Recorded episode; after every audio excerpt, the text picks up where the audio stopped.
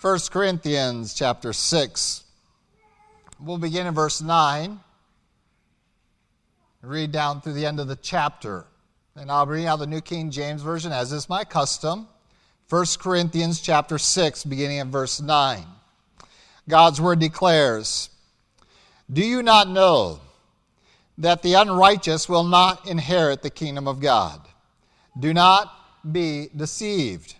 Neither fornicators, nor idolaters, nor adulterers, nor homosexuals, nor sodomites, nor thieves, nor covetous, nor drunkards, nor revilers, nor extortioners will inherit the kingdom of God. And such were some of you. But you are washed, but you are sanctified, but you are justified in the name of the Lord Jesus and by the Spirit of our God. All things are lawful for me, but all things are not helpful. All things are lawful for me, but I'll not be brought under the power of any. Foods for the stomach, and the stomach for foods, but God will destroy both it and them. Now, the body is not for sexual immorality, but for the Lord, the Lord for the body. And God hath both raised up the Lord and will also raise us up by his power. Do you not know that your bodies are members of Christ? Shall I then take the members of Christ and make them members of a harlot? Certainly not. Or do you not know that he who is joined to a harlot is one body with her? For the two, he says, shall become one flesh. But he who is joined to the Lord is one spirit with him. Flee sexual immorality. Every sin that a man does is outside the body. But he who commits sexual immorality sins against his own body. Or do you not know? That your body is the temple of the Holy Spirit, who is in you, whom you have from God, and you are not your own. For you are bought at a price. Therefore, glorify God in your body and in your spirit, which are God's. Just a quick reminder out of Jude of where we are going and what we are studying. In Jude, verse 5, it says, But I want to remind you though you once knew this. And he gives a series of three illustrations that the people he is writing to had knowledge of, whether Jude had taught them himself or whether he just made the assumption built upon the scriptures they had, or whether it was commonly taught in some kind of a doctrinal format. They certainly were expected to have known about these three examples, but he takes this opportunity to remind them. And we realize that most every Sunday, in most every sermon, uh, most of my energy and effort is similar. We're reminding each other of what we really already know is in the scriptures. Occasionally, I'm sure, uh, hopefully, as we look into more and more of scriptures, we are uh, discovering things as well. Uh, but by and large, most of what we are doing is reminding. And we took a time to be reminded of what happened to Israel when they came out of Egypt, that they were destroyed because they did not believe. We're reminded of what happened to the angels who rebelled and are today reserved in everlasting chains and darkness for the judgment of the great day. And last week, and now we're finishing up this week, we are being reminded of what happened at Sodom and Gomorrah.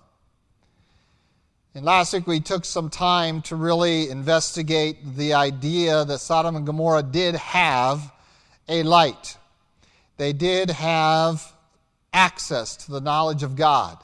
They did have the testimony of godly men like Abraham Lot, Melchizedek, and two visitors. There were angels themselves. And so we have a responsibility that we either respond to God by full faith believing or we face judgment. Israel saw what God did to the Egyptians. He saw, they saw and walked on dry ground, crossing the Red Sea. They were drinking water from a split rock in Horeb, and yet they did not believe to the point of being obedient. They rebelled as well. The angels see, served and saw the glory of God and yet rebelled. And so we have a responsibility that if we know these things about God's Word, why do we keep reminding each other about these kinds of events? Because some of these, like the three examples here, are warnings. They are warnings for us to stay faithful, to not surrender, to not give in to the evil one, to the world, or to our own flesh, but that rather we recognize that God is always faithful and that we ought always to believe, never to falter uh, when it comes to God's revelation of Himself to us. That ultimately we can't speak with our mouth that we believe something and then live our lives completely different and fool God. If they do not match up with one another, if your life doesn't match up with your speech, we call that hypocrisy or acting, God is not fooled. And what He is attentive to is not your religious observances and the communications that come out of your mouth on occasions, although um, that certainly has to be there. And it should be there if your heart is right with God. But he is looking at a life that speaks in every facet that they believe in God to the point of obedience. And so Israel disobeyed God. They couldn't wait for 40 days for God to finish talking with Moses the angels saw that men had something that they didn't have, and they saw and wanted it more than they wanted to be obedient and faithful to God.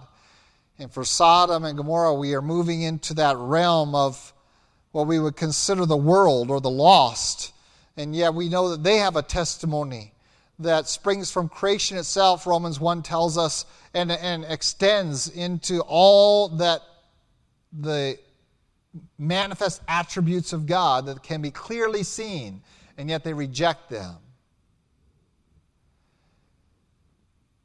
They also have the testimony of those that witness of Christ to them. And yet, what is it that prevents them from turning to Christ? And in the example of Sodom and Gomorrah, it is their unrighteousness.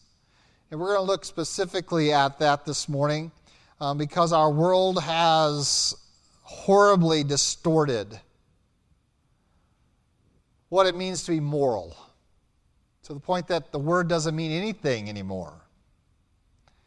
And this, while it is disturbing to us, does not call us to simply turn our back on such individuals or even on a society given over to it, but rather that we recognize that as long as it is day, that there is still time for such were some of us. Before we look at that in 1 Corinthians, let's go, Lord, in prayer.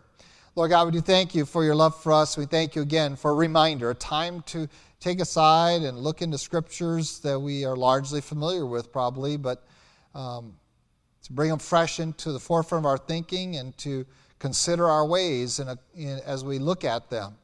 To then look up from the pages of your word and to look around us and yes, be vexed in our soul, but also to be challenged. We are called to be radically different, and that we have been empowered to be radically different. And for this, we thank you. While the one who is in the world, the evil one, is great in power, you are greater and that you are in us. And we pray your Spirit might have liberty to work mightily amongst us as a body of saints, but also within us as our Lord and our Savior. We pray this in Christ Jesus' name. Amen. Well, Whenever I come to the subject of the sin of Sodom and Gomorrah, I have one phrase that always comes to my mind that I watched and heard. And it was, I wasn't in the church service, but it was one that was on that was broadcast. And that was long before the internet. This was when I was just a kid and we didn't even have the internet. Can you believe that? And it was a woman preacher. Yes, they had those back then too. Nothing's new under the sun. Standing up in a pulpit in a full church and declaring, I'm going to tell you everything Jesus said against homosexuality. And she stood there silent. And soon the whole church, the longer she stood silent, burst into applause.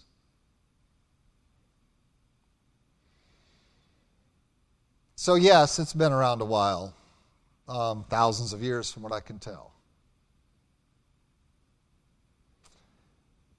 And yes, it has penetrated the people of God, or the claimed people of God. They want to redefine morality on such a degree that we will take things that God's point blank declared that this is heinous in His sight and declare it okay, good, and in fact, right. And to do otherwise would be against nature. Isn't that incredible? Just think about that for a few moments. A very unnatural act they have taken and said, no, for us not to exercise this would be unnatural because this is in our genes. They have taken an unnatural act and made it natural. They have taken good and called it evil, and taken evil and called it good. And the terminology that is used in Romans is that this is the unnatural use when we talk about homosexual sin. This is the unnatural use of intimacy. And yet now we are being told, oh no, this is in my nature. This is how I was, I was born this way. And now we've gone even farther and said, yeah, I was born this way and I have these organs, but I was really born in a man's body, but I'm really a woman. And that's natural? Nothing natural in that, let alone what is moral and pure and right and godly. And so I just want you to understand that we are not engaged in a moral warfare that is new, even on an ecclesiastical level, on a church level, is it new?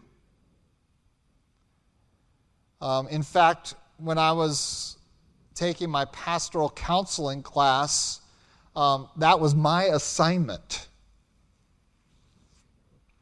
Because we were all given um, assignments, and so we were all counselees and counselors. So each one of us drew out of a hat, and we had to have this problem we were going to go speak to our pastor about. Each one of us also drew the name of someone else who we were going to counsel.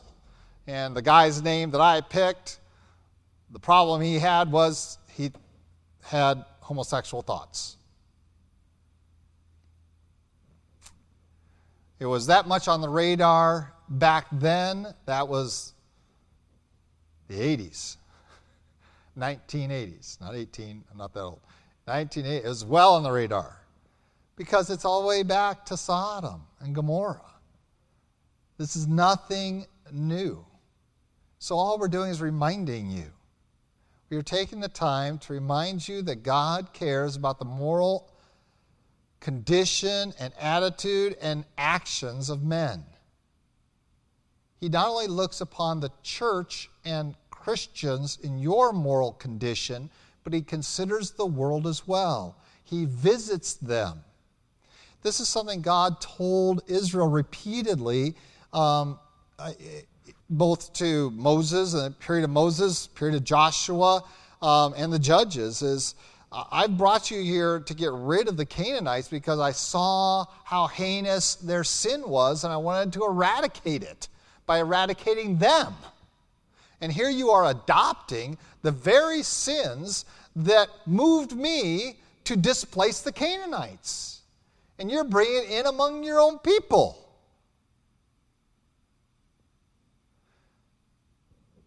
And so God has visited the earth. Before the flood, what does God say? He went down and walked and just looked at what men were up to. And what does it say? He says he was sorry that he had made men. He's sorry he even made you. So, yes, he visits the ungodly to consider their life, their patterns. And it is no surprise that God is considering the sin of Sodom and Gomorrah and evaluating it and determining, well, when's enough is enough. Even way back with the sin of Cain, there is another witness against men. In that act of violence, the witness was the earth itself. That the earth cries out to God when blood is spilled upon it, when the blood of innocent men is spilled upon it that the earth itself cries out. The creation, Bible says in Romans, the creation groans before the Lord. Creation itself, the created order itself, groans to God about our sin.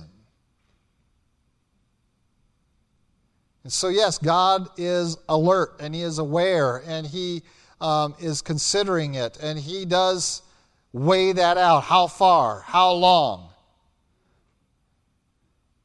And there is a time, because we've seen it so many times consistently throughout God's Word and in history, that God says that's enough. That's enough.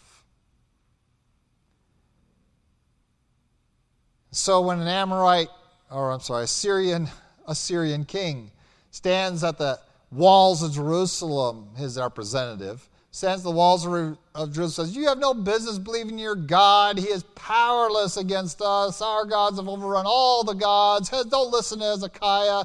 He's a fool. He's going to tell you your God will deliver you, but your, his God isn't going to deliver you. And God says, Oh, you're going to say that out loud in front of my temple? They're gone. See, God has a limit. His toleration is not eternal. Yes, He knows we are made out of dirt. He knows that we are of flesh, that we are weak. But He also knows that there must be a limit. And this is what we are being taught here. Not only are we warned, don't trust in religious history for your redemption. David reminded me from last week that you didn't really say that that was still required. You just don't trust in it. You, you have it, but that's not where it begins and ends. That's where it begins, not where it ends. We don't trust in just, I had this thing with God back then. The angels had that and fell.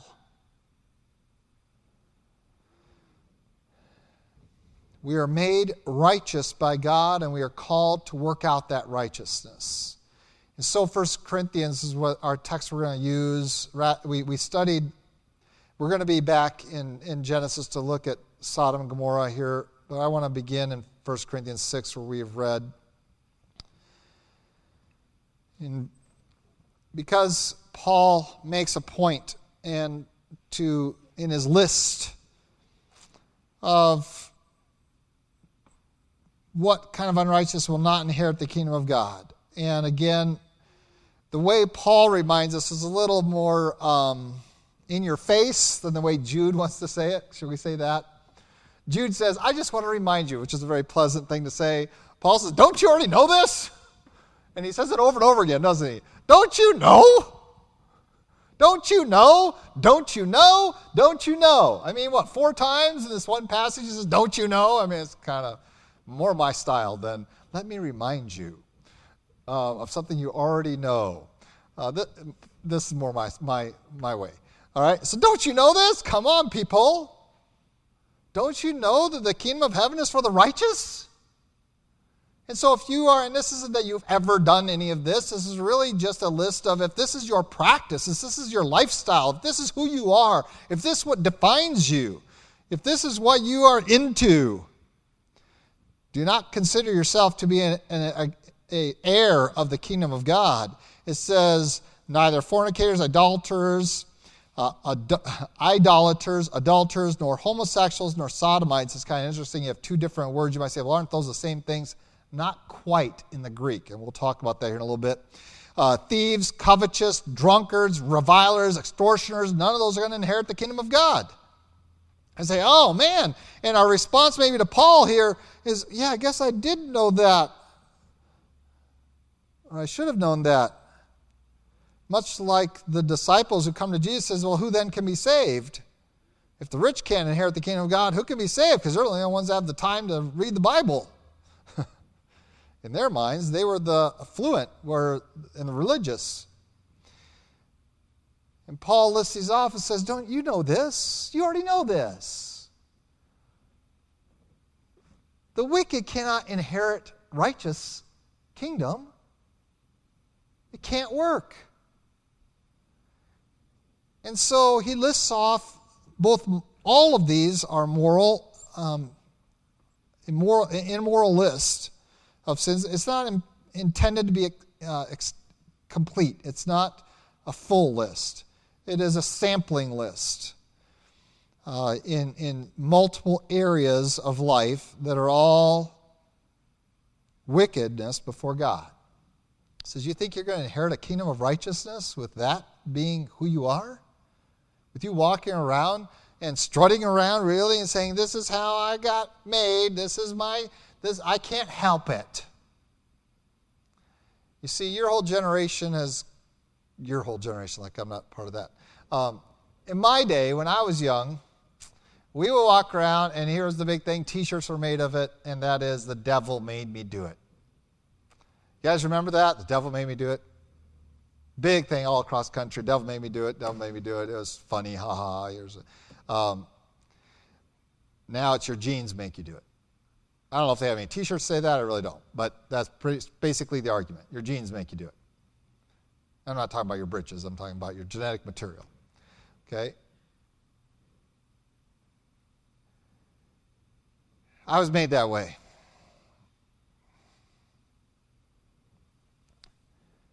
Paul seems to think otherwise. He says, These are your choices. Because the very next verse says, Such were some of you. You used to be thieves. You used to be covetous. You used to be drunks. You used to be extortioners. You used to be idolaters, fornicators, adulterers, and homosexuals. Such were some of you Corinthians. Do not tell me that these are not sins of choice. For this is the lie that the evil one wants to convince us that there cannot be victory over sin. But such were some of you. Some of the Corinthians had practiced these things. And of course, we know that the church of Corinth was a carnal church. They are still practicing some immoral things in the church, but they took care of that. By Second Corinthians, that's resolved. I mean, they took a stand, praise God, and they were going to put the bulwark there, and you're not bringing that stuff into here. You're not, we're not allowing that kind of activity anymore. Because we have First Corinthians, we have that book from Paul, and he tells, lays it out how we ought to be doing things. So we come to this, and he says, This is what you were, past tense, but you were washed.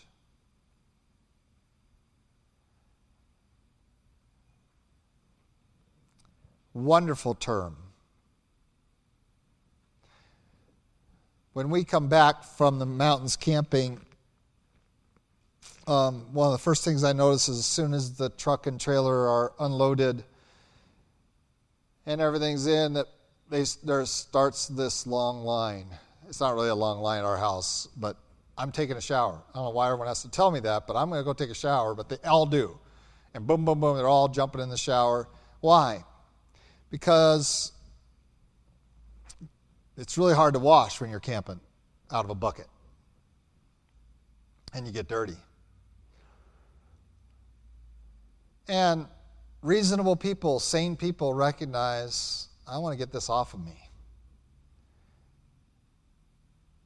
And when Christ comes into your life, you recognize this is stuff from the world I want out of my life. I want to get this stuff off of me. I feel dirty, grimy. I don't want to go to bed like this. I've already slept a night or two like this. I don't want to do another one in a bag, nonetheless. Um, Bible says you are washed of all that.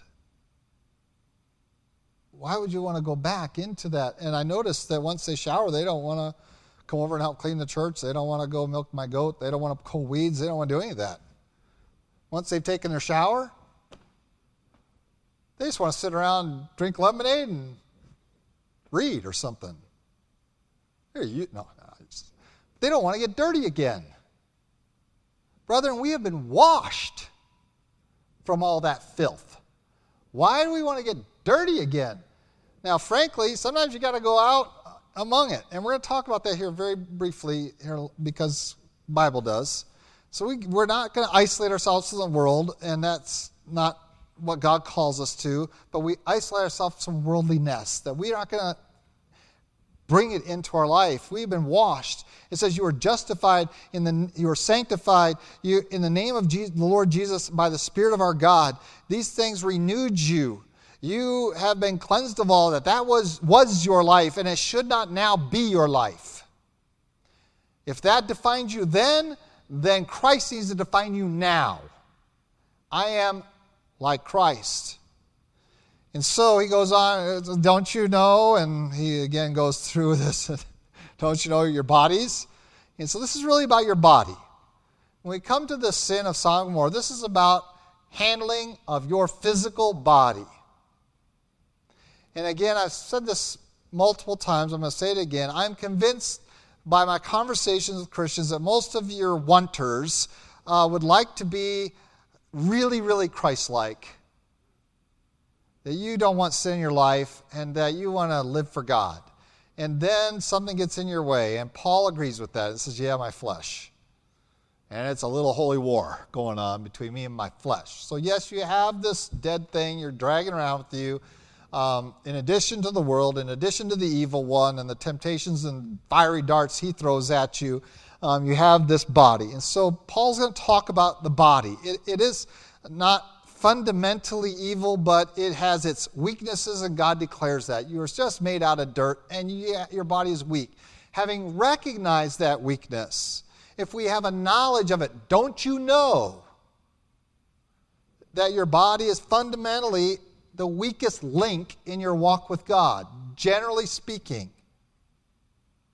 How are you going to handle it? Well, if I have a team and I have a weak spot, do I run away from it? Do I just ignore it? Do I just let it have its way? No, any team knows that if you have a weak player, the first thing you do is make sure you have that position covered. Help is there.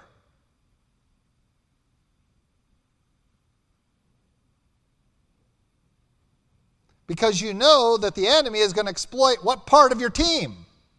The weak spot. So it's no wonder Satan is having a field day. Because we have tried to extradite ourselves from our bodies and somehow, and, and the whole monk and, and where we're going to punish the body, asceticism, and, and we're going to, um, isn't really the answer. Neither is worshiping the body the answer, the other extreme, where we just give it everything at once. But rather, we take a biblical approach and recognize that these bodies are temporary buildings. They are little temples, and now I have to have a perception that I want it to stay clean for its resident, that it doesn't belong to me anymore. And so now I'm going to use this same body that, yes, can do these evil, immoral things easily and seems drawn to them. I'm going to change my attitude and position on that and recognize the ownership is the Lord, and I want God to be pleased to use this body for His glory. And that is a lot broader than you think. You think, oh, that's such a narrow little life. I got to live like this, a little robot. No. Nothing could be farther from the truth. In fact, the Bible says that once we receive Christ and are washed and sanctified and justified, that we are liberated that our bodies are liberated to serve Him, not confined to serve Him. What confines us is sin. You want proof of that? Let's go to Genesis. Let's see how confining Sodom and Gomorrah's sin was.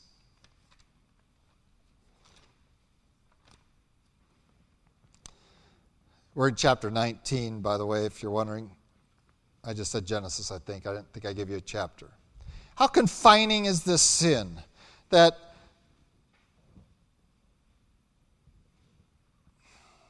works in us, in our bodies?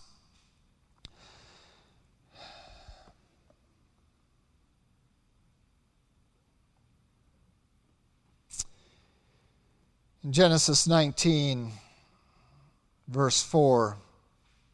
It says, Now before they lay down, that is, before the two visitors went to sleep that night in Lot's home, it says, The men of the city, the men of Sodom, both young, both old and young, all the people from every quarter surrounded the house. They called to Lot and said to him, Where are the men who came to you tonight? Bring them out to us, and we know them carnally.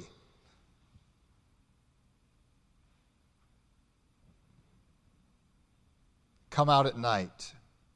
Why? Men love darkness rather than light because their deeds are evil and they know it. And they are driven to do that which they know shouldn't be done. They are violating their own conscience. They are prisoners of sin. Gets worse. Lot goes out to them, shuts the door behind him, says, Please, my brethren, do not do so wickedly.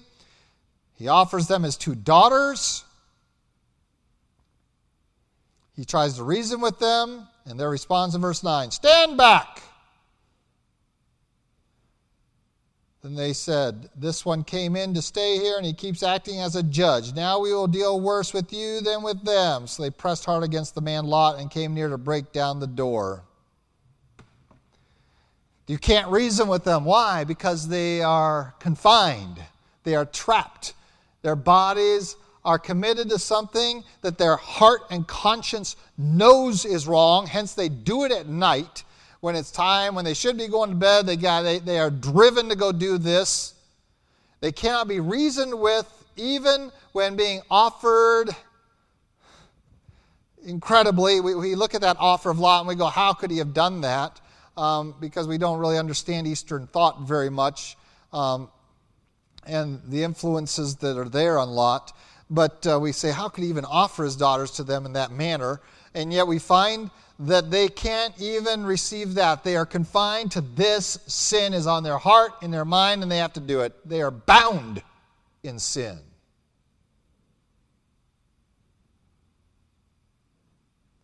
The angels strike them with blindness. They are so caught in their sin that that doesn't even get them to go away. Do you see what happens after they go blind? Um, in verse 11 says, They struck the men who were at the doorway of the house with blindness, both small and great, so they became weary trying to find the door.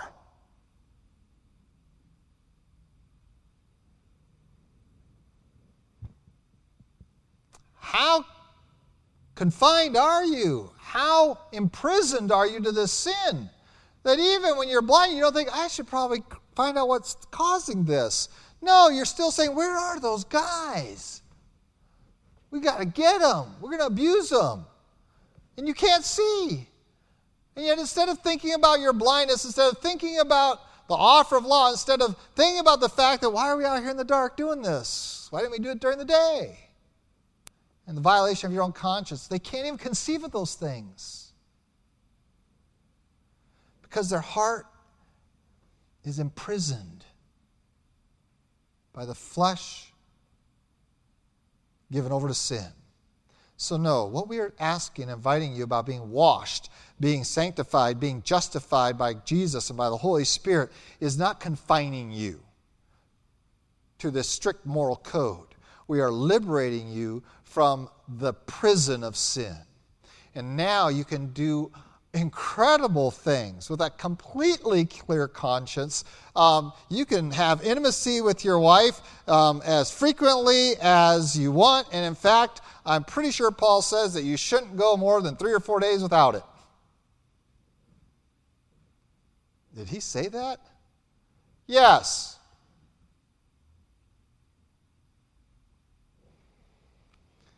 Or back in his day, wives too, because there's still plural marriages going on. You ever wonder that God didn't have a problem with David having more than wife, Moses having more than wife? Didn't have a problem with that. But you have it with someone who's not your wife, he's got a problem. You have it with a neighbor's wife, taking a bath down there, then I have a problem with you.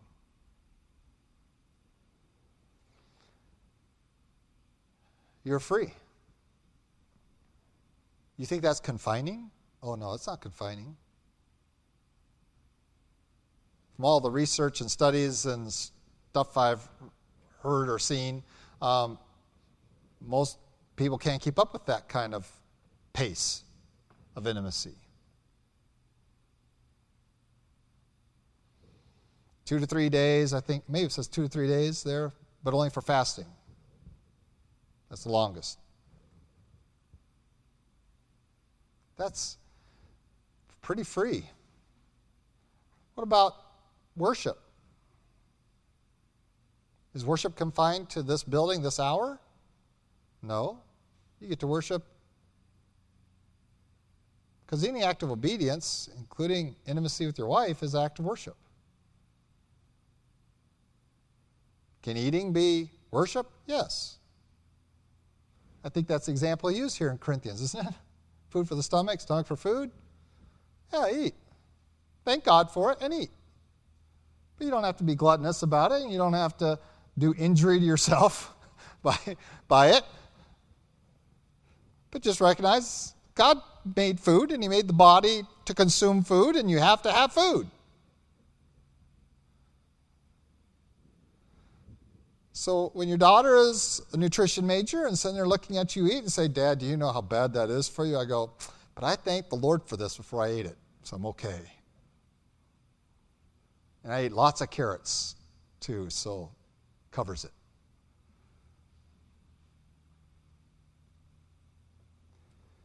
You see, we have the concept because the world wants us to think that living a moral life is confining that it's narrow, that it's hard. And that is the evil one's lie. It's not hard. It's only hard when we give our flesh over to sin and its imprisoning power. It's not hard for me to eat.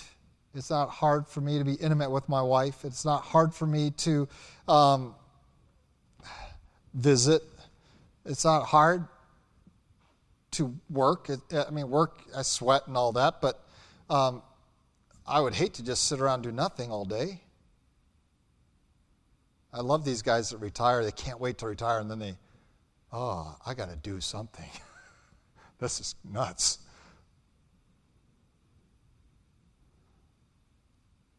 These things are all acts of worship, not just singing and studying God's Word on Sunday morning. Going out earning a paycheck to take care of your family, that's worship. Because God commanded you to do that. He said, Man doesn't work, he shouldn't eat. And you should work enough to take care of your own and have an extra to share. That's a command of God. Get up and go do it. You're worshiping God. We are not living a confined life when you live a moral life. You're living a liberated life, free from guilt, free from looking over your shoulder of, of fear, not only of cops coming and pulling you over. Um, my fear of cops has really dropped lately, I noticed. About the last eight years or ten years or so, I, I'm just not afraid of them anymore. I don't know why. Used to make me real nervous. Now I'm like, oh, they're just my kids.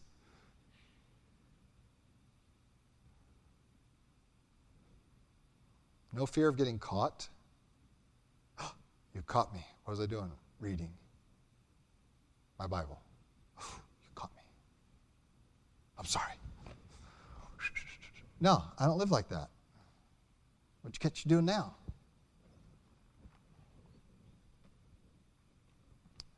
That's a free life. That's liberty.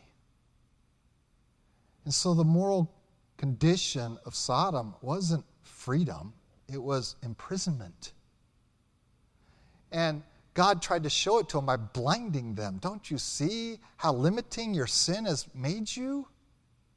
This isn't natural. There's nothing natural here the two words in the, the Greeks had developed a lot more. If, if you go into the Old Testament uh, later on in, uh, I want to say Leviticus, it talks about some of the things that are detestable before God. And in that list is when a man lies with a man as he would with a woman. Because there really wasn't a good Hebrew word to describe what was going on. So they just described what should be going on, but you did it with a man instead of a woman. By the time we have the New Testament in that Greek, you got a lot of different words. uh, and in fact, the difference between the word that is translated in your in Corinthians there as homosexual and then the, the word sodomite is simply um, the same. You might say, well, that's the same act. No, it's the two, two sides. Both sides that both the one who is allowing it and the one who is acting upon it are both guilty. And that's kind of an interesting thing. Leviticus, both sides are guilty, always guilty. And so, whether it's the effeminate one or the dominant one um, isn't a matter. They're both immoral and offensive to God. And so, Paul lists them both. And typically, a sodomite is generally the male, but, um, well, they both have to be a male, don't they? Because it's a homosexual act. Um, but is the dominant, and the other one is effeminate. And, and Paul says both. These are offensive to God. Now, why do we remind ourselves about the imprisonment of, of immorality? Because not only is it imprisonment today because you're violating your own conscience because you can't be reasoned with. You can't reason with that kind of, of flesh. Um, and it is a blinding thing that drives you uh, to destroy your life. They'll do anything, and it doesn't matter what it costs them, and they end up costing them everything. Well, not only does it imprison you in this life, that kind of immorality, not only does it bind you up and, and, and violate who you are and, and what you know, but it also, remember the purpose of Jude, it makes you the recipient of the judgment of God.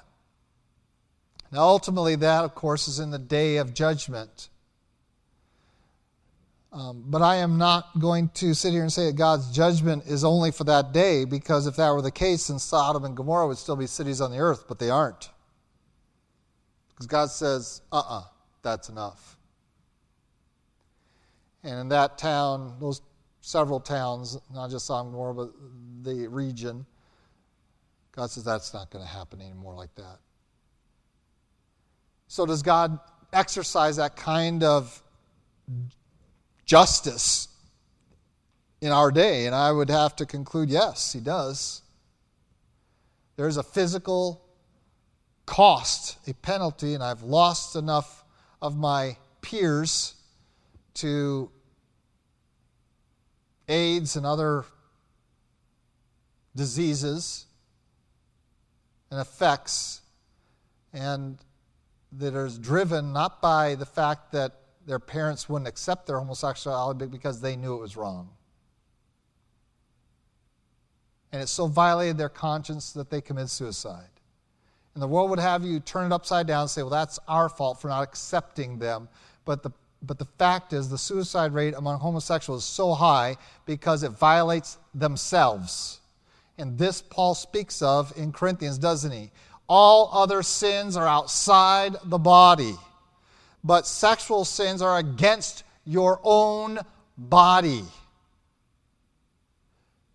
And it is no one, I mean, we're not talking about fraction, just a little fraction higher of suicide rate. We're talking about double.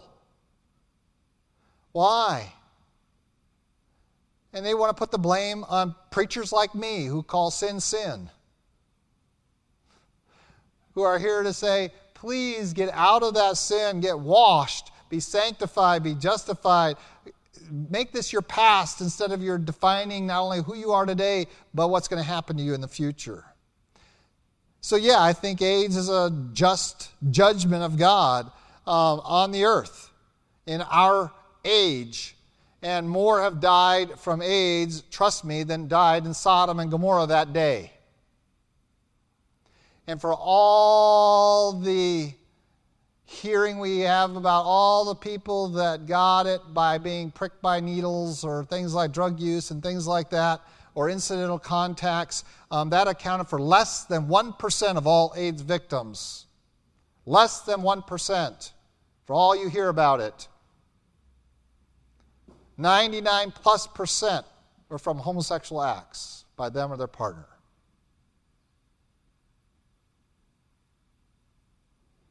Just judgment. Do we need to remind you that God has a limit to how much He will tolerate? Ultimately, of course, that will come out in the day of judgment. And I want to close by just reminding you of one thing. That preacher lied to her congregation. Because Christ did say something about Sodom and Gomorrah, didn't he? He said something about Sodom and Gomorrah to three towns in the north of Sea of Galilee Bethsaida, Chorazim, and Capernaum. And this is what he said to those three little towns. Uh, little, two of them, one of them for sure a fishing village, but they're all right there, kind of clustered together. He says, "Woe to you! For if the miracles and teachings that have been happened in you happened in Sodom and Gomorrah, they would have repented long ago." I want you to think about that for a little bit. Yeah, Jesus did mention it. He did mention Sodom and Gomorrah.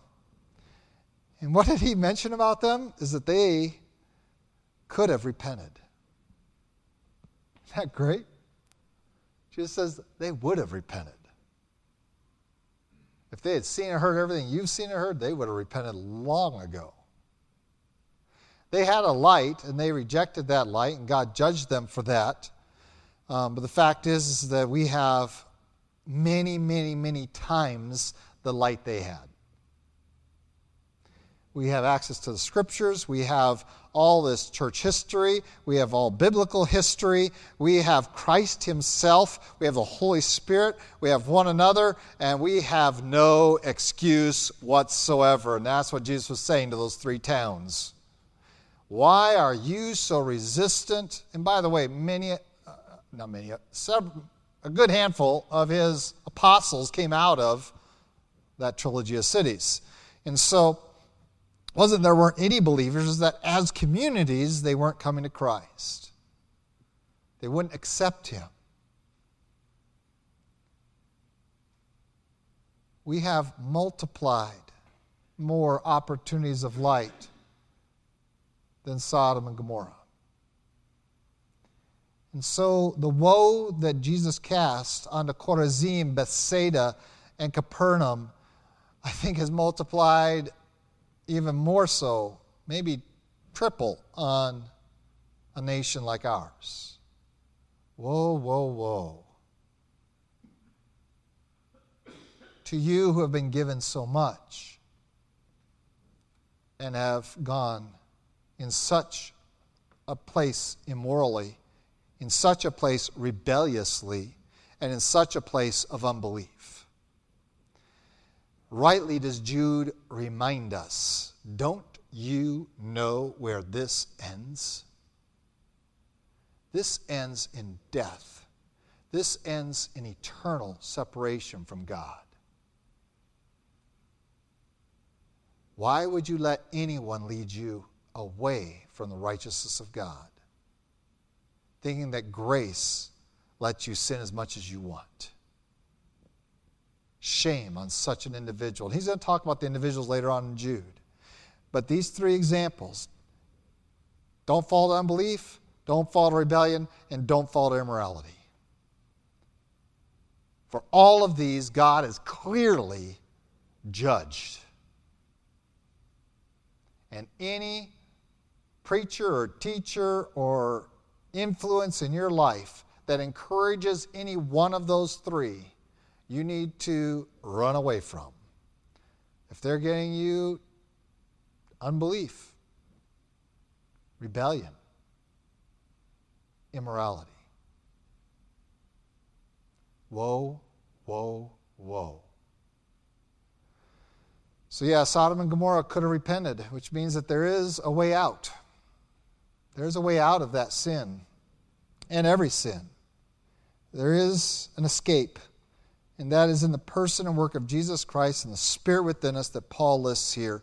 Don't you know that your bodies can be the temple and are the temple, if you're a believer, are the temple of the Holy Spirit and you, in you, and you're not your own, you're bought the price of for glorify God in your body and in your spirit, which are God's.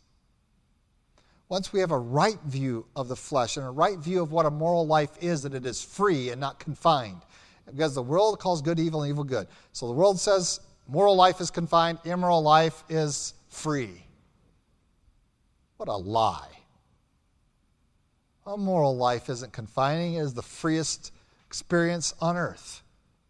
Never looking over your shoulder, never having your conscience violated, never having the misery of waking up in the morning and say, What have I done? Never being blinded. That kind of living, confident living in righteousness, is liberating. And if you've never had it, I invite you to have it today by being washed, being sanctified, being justified by Jesus Christ and His Spirit. Let's pray. Lord God, we do thank you for your love for us, and we thank you for your word. We thank you that you have conquered sin and death for all, for all man, for all time, and that even these that we have seen, these sins, moved you to take extraordinary action against men. And can be we can be delivered from. Lord, we thank you for such a hope, for such an offer, for such a salvation. But Lord, we also recognize that should we reject that offer, that there is nothing left but sure, severe judgment. And Lord, for those of us who are your children, who have received you, say, have committed our lives to serving you, to be followers of your name. Lord, please remind us, as Jude does, as your word does, and that we might remind one another to press on to love, to good deeds, to righteousness, to obedience, to a moral life that is liberating and free. That by pleasing you, we can breathe easier in these days.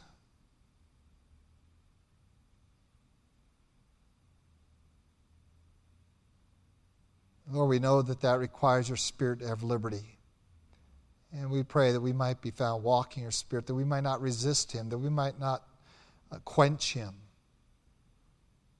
that we might engage him with all that we are. To your honor, praise, and glory. In Christ Jesus' name we do pray. Amen.